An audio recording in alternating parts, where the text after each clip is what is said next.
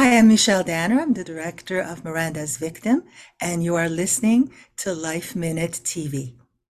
I did not know the origin of this story, Miranda's Victim, how the Miranda rights came about. So when I got the email offering me the job to direct it, very excited because I knew this was an untold story and a great story at that.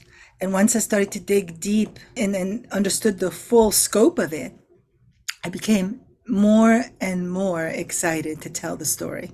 This cast that came about, starting with Donald Sutherland, who said yes. Shortly after, it was Andy Garcia and Abigail Breslin, who does an extraordinary job portraying Trish. And then the rest of the cast, you know, just fell into place. Ryan Phillippe and Luke Wilson and the incredible Mireille Enos, who plays Yola, the mother of Trish. There was definitely uh, a vision to cast this cast and the fact that so many of them were my first choice and said yes.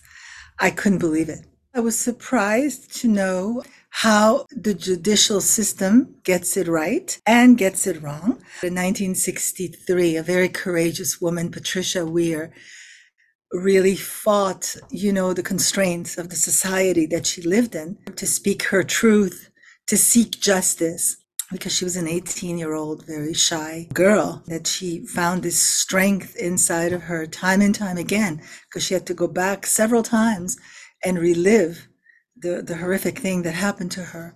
I was very fascinated by that.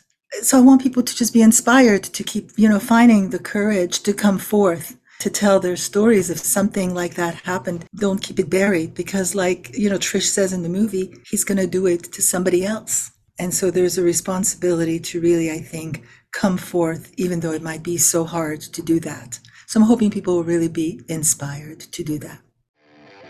To see more of this interview, visit our website, lifeminute.tv. And don't forget to subscribe to our podcast, Life Minute TV.